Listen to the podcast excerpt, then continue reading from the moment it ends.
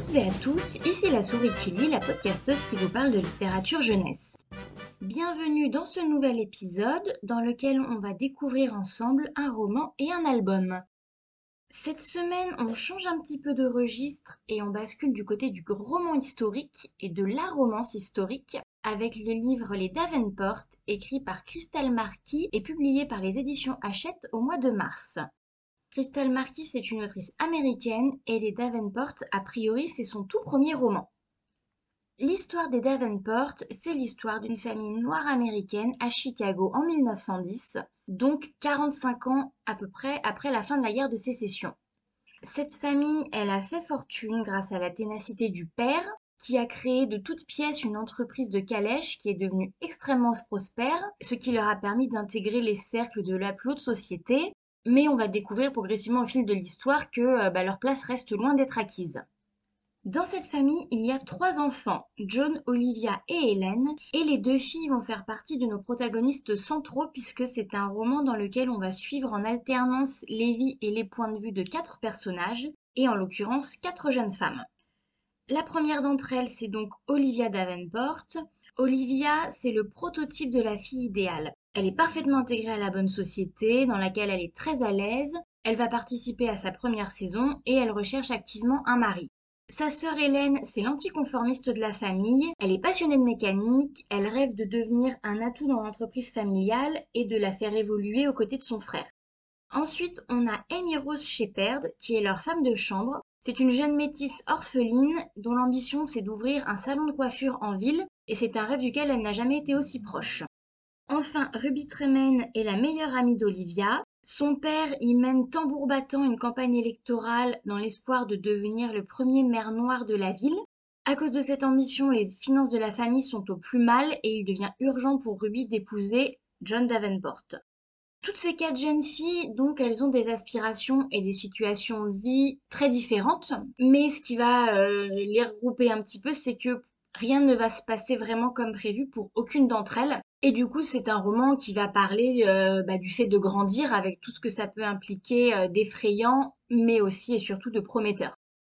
La grosse thématique de ce livre, ce qui fait vraiment son originalité et sa force, c'est bien évidemment la question de la place des Noirs dans la société de l'époque. Comme je l'ai dit en intro, on est tout juste 45 ans après la guerre de sécession, qui correspond à même pas deux générations, et du coup les traces de cette histoire sombre sont encore présentes pour la communauté à tous les niveaux, tout d'abord, le passé qui reste euh, très ancré dans les mémoires parce que la génération des parents a connu l'esclavage. Donc si la mère des Davenport est née libre, le père en revanche, lui, il est né esclave. Il porte des cicatrices qui sont des traces de maltraitance et il est euh, activement à la recherche de son frère sans savoir s'il est encore en vie. Les filles sont au courant de cette histoire, mais leurs parents les ont vraiment élevées dans un cocon en les tenant aussi loin que possible de ces questions et ils les ont beaucoup protégées. Malheureusement, la question de la place des Noirs, c'est pas seulement une réminiscence du passé, c'est une thématique extrêmement actuelle qui fait partie intégrante du quotidien, de leur quotidien. Et Olivia va être le personnage qui va être le plus sensible à tout ça. Et donc, elle va vraiment devenir notre porte d'entrée pour nous montrer euh, toutes les inégalités qui sont criantes et avec elle, on va découvrir euh, le monde de l'activisme. Ça commence dès le début en fait. Le tout premier chapitre, il s'ouvre sur Olivia qui est dans une boutique de vêtements où le mépris de la vendeuse qui s'occupe d'elle est évident pour nous, mais également pour Olivia qui le ressent très fortement. Elle est révoltée et en fait euh, tout le roman va nous présenter un petit peu l'éveil de sa conscience politique. Elle va se rendre compte que la fortune de son père, ça fait d'elle une véritable privilégiée et que la situation est mille fois plus difficile pour les familles plus modestes. Et elle va commencer à se rendre secrètement à des meetings, fournir de l'aide financière autant qu'elle le peut, elle participe à une manifestation et euh, elle lutte contre l'instauration des lois de Jim Crow. Ce roman, il aborde également la situation euh, difficile des métisses à travers deux de leurs représentants, un homme et une femme. Euh, c'est Amy Rose, que j'ai déjà mentionné, et Harrison Barton. Amy Rose, c'est la femme de chambre des deux filles de la maison. Elle est arrivée en fait euh, dans la propriété des Davenport quand elle était petite avec sa mère. John Davenport a fait un petit peu euh, entre guillemets une faveur du coup en engageant euh, du coup la mère et en prenant également la fille. Que la, mère a eu beaucoup de mal en fait à trouver du travail du fait qu'elle avait cette petite fille avec elle. Et puis ensuite, bah, quand Amy Rose a grandi, il lui a également donné un poste dans la maison. C'est une fille, c'est un, très beau personnage, Amy Rose. C'est une fille qui est super résiliente, qui est très déterminée. Comme je l'ai déjà dit, elle a plein de rêves et plein de projets. Et on a l'impression que voilà, que tout se présente quand même assez bien pour elle. Mais il y a son statut de métisse en fait qui va se rappeler à elle et il y a notamment une scène très violente par rapport à ça. Alors je vais pas détailler euh, qui, quoi, comment parce que ça relève un petit peu du spoiler. Mais en fait dans cette scène on, on va nier un petit peu bah, tous ses accomplissements en tant que jeune femme, tout ce qu'elle fait de bien elle tous les jours au quotidien et on la ramène purement et simplement à sa condition de métisse et donc, je cite, de fille d'esclavagiste. Et c'est super violent. Voilà, c'est super rude et c'est une scène qui est hyper dégradante en fait. Et un petit peu après, en fait, elle explique que hors des murs de la propriété des Davenport, elle se prépare toujours à subir, je cite, les regards, les commentaires et les insultes. Donc on rejette vraiment sur ces jeunes gens qu'on considère comme les fautes des parents, mais qui ne sont même pas des fautes parce que en l'occurrence, Harrison Barton, le jeune homme, par exemple, bah, ses parents sont amoureux, en fait. Pour le coup, il euh, n'y a pas de problème, ils vivent ensemble et, euh, et c'est des enfants nés de, nés de l'amour. Mais voilà, ils n'ont aucune place dans aucune des deux communautés et c'est quelque chose qu'on va leur faire sentir vraiment constamment. Et c'est vraiment bouleversant, je trouve. Personnellement, j'aurais aimé en avoir encore plus sur la cause des Noirs. Euh, par exemple, les fameuses lois Jim Crow que j'ai mentionnées un petit peu plus tôt, qui sont évoquées dans le roman, mais très rapidement, sans vraiment rentrer dans les détails, et j'ai trouvé ça dommage. L'autrice, elle fait un petit point historique à la fin, mais moi je trouve que ça aurait été sympa d'avoir un peu plus d'éléments qui sont intégrés directement au sein du roman et de l'intrigue. Si on évoque maintenant des sujets plus légers, ce texte, c'est surtout une romance historique et une romance qui reste très classique dans le genre. Donc, hormis l'enjeu supplémentaire apporté par la question de la cause noire, qui va forcément créer des, obstacles qu'on n'aurait pas dans une romance classique, euh, bon, les personnages des quatre filles sont quand même très convenus et stéréotypés, mais ça reste une recette qui marche bien et on passe quand même un bon moment avec elle, franchement. Et sur la romance, du coup, en elle-même, il y a deux points que je voulais aborder. La première chose, c'est que, en fait, dès le début du roman, les, quatre filles, elles ont une position par rapport au mariage qui est très claire pour elles. Soit il y a un prétendant qui est euh, assez évident, euh, presque déclaré, voire sinon attendu. Soit dans le cas d'Hélène, on est plus euh, dans un rejet absolu de toute cette institution du mariage. Et en fait, au fur et à mesure de la lecture, ça devient très évident qu'elles n'épouseront pas les hommes que leurs parents s'attendent à les voir épouser et que leurs sentiments se tournent vers d'autres personnes. Et du coup, arrivé à la moitié du roman, j'étais un petit peu déçue parce que j'avais l'impression qu'on partait dans une direction évidente, très convenue, que vraiment, en fait, donc, euh, elle va se marier avec lui, elle va se marier avec lui, elle va se marier avec lui. Vous voyez vraiment pas, pas arriver d'obstacles, aucun suspense. Et en fait, eh ben, l'autrice, elle a réussi à me surprendre pour le coup. Elle a instauré euh, des rebondissements euh, vraiment à la fin et du coup c'était top. Ça a vraiment redonné euh, de la saveur supplémentaire au livre qui aurait pu être un petit peu une déception et que finalement bah, j'ai beaucoup aimé. Et typiquement, si toutes les filles s'étaient mariées comme à un moment j'ai pensé qu'elles allaient se marier, bah, je sais pas si je vous aurais parlé de ce livre aujourd'hui parce que je pense que je l'aurais trouvé vraiment trop trop plat. Alors c'est un texte qui peut clairement appeler une suite, mais moi du coup je trouve que la fin elle est très satisfaisante comme elle est, et j'espère vraiment que ça restera comme ça. On est dans une forme d'ambiguïté, on peut imaginer pour les quatre filles le destin qu'on préfère du coup, et finalement dans la fin euh, actuelle, toutes les filles se sont un petit peu euh, émancipées on va dire de leur relation, et ont décidé au moins dans un premier temps de vraiment de replacer leurs rêves et un petit peu leur indépendance au centre de leur vie. Donc c'était super. Un autre point que j'ai bien aimé, c'est que ce sont toutes les quatre des jeunes femmes passionnées avec du désir et qui n'hésitent pas à l'exprimer. Euh, il n'y a pas de scène de sexe racontée, il y en a une qui est suggérée. En revanche, il y a beaucoup de scènes de baisers qui vont être initiées par les filles et pas par les hommes et j'ai trouvé que c'était bah, super. Vraiment, euh, dans l'intériorité de leurs pensées, quand on les suit avec le narrateur, elles n'hésitent pas à exprimer leur attirance physique pour les hommes de manière très claire, les effets que ça a sur elles. Et j'ai beaucoup aimé, voilà, avoir des personnages féminins euh, qui ont des désirs, qui en sont conscientes et qui n'hésitent pas à agir en fonction de ces désirs. Et bah, je trouve ça chouette, je trouve ça sympa. C'est aussi un livre qui parle de relations fraternelles, d'une belle relation fraternelle, euh, dès le début, John et Hélène, ils ont un lien très spécial parce que tous les deux, ils s'intéressent à la mécanique ils rêvent de moderniser l'entreprise de leur père en prenant en fait le tournant de l'automobile. Ils sont très complices et euh, John n'a aucun problème avec le fait d'intégrer sa sœur, donc une femme, à toutes ces questions. Il reconnaît ses capacités, il est admiratif de son travail et il veut vraiment faire d'elle euh, une associée et un atout dans l'entreprise. C'est super important pour Hélène parce que Hélène, elle est un petit peu en décalage avec les filles de son âge et aussi avec les ambitions que ses parents nourrissent à son égard.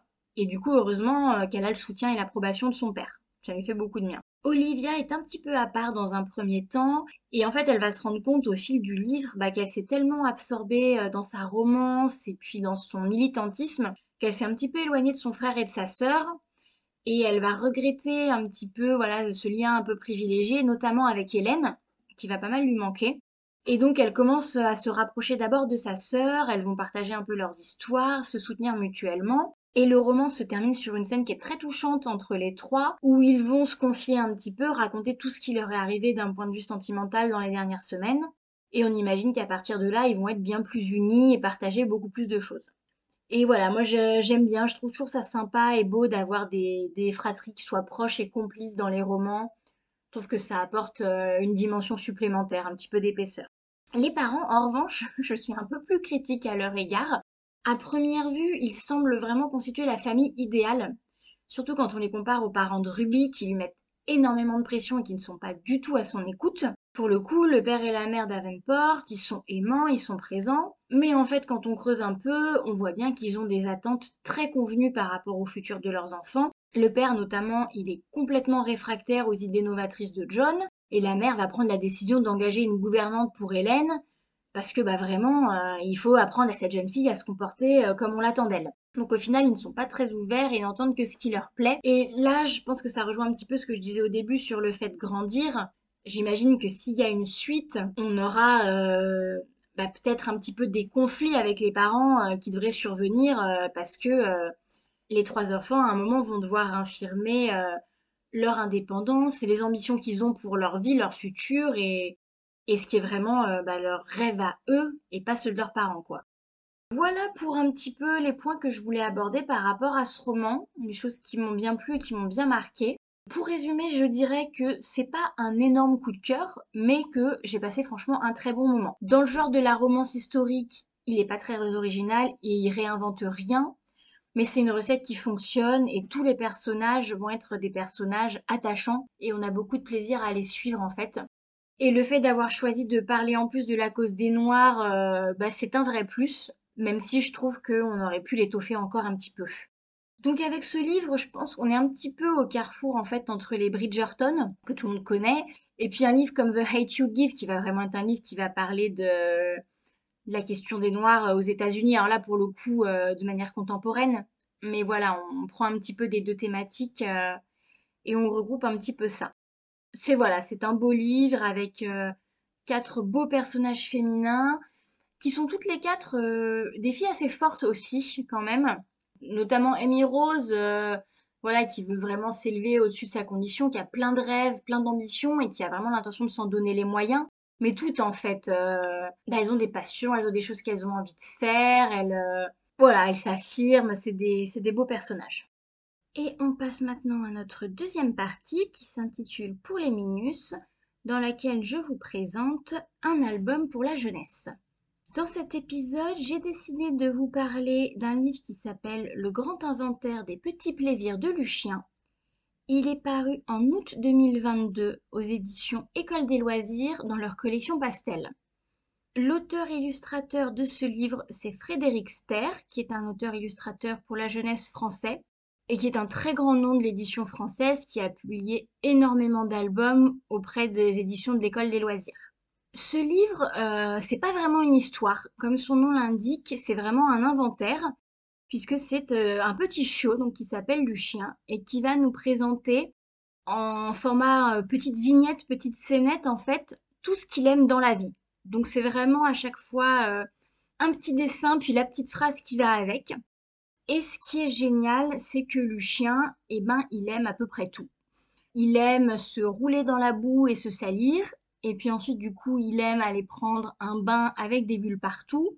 Il aime la glace, mais il aime aussi le chocolat. Il aime le printemps, l'été, l'automne et puis l'hiver. il trouve son compte dans chaque saison. Et du coup, c'est vraiment une ode à tous les petits plaisirs auxquels on ne pense pas forcément, surtout je pense quand on est adulte, mais qui sont en fait des choses essentielles. Et du coup, je trouve que c'est un livre euh, bah, qui parlera aussi bien aux parents qu'aux enfants de ce point de vue-là. Mais il est quand même voilà vraiment axé pour parler aux petits. Il se termine du coup avec ce que Lucien aime le plus à la fin de la journée, qui est le bisou des parents avant d'aller dormir. Donc euh, c'est euh, c'est tout mignon. Je pense que c'est un livre qui est pas mal pour faire la transition entre euh, voilà passer des albums un petit peu tout carton vers les premiers vrais albums. Parce que voilà, il n'y a pas beaucoup de texte, il est assez visuel, le dessin est, très très beau. Et c'est vraiment un livre qui fait du bien. C'est l'équivalent d'un d'un chocolat chaud dans un album en fait. Allez le découvrir si vous ne le connaissez pas. Montrez-le euh, aux petits si vous en avez autour de vous. Je pense qu'il plaira énormément. Avant de terminer cet épisode, il y a autre chose dont je voulais vous parler par rapport au rythme de parution des podcasts. Parce que vous allez pu voir que l'épisode d'aujourd'hui, euh, il diffère un petit peu par rapport au précédent. Donc en fait, moi, l'idée, c'est vraiment de faire un épisode par mois, publié en fin de mois.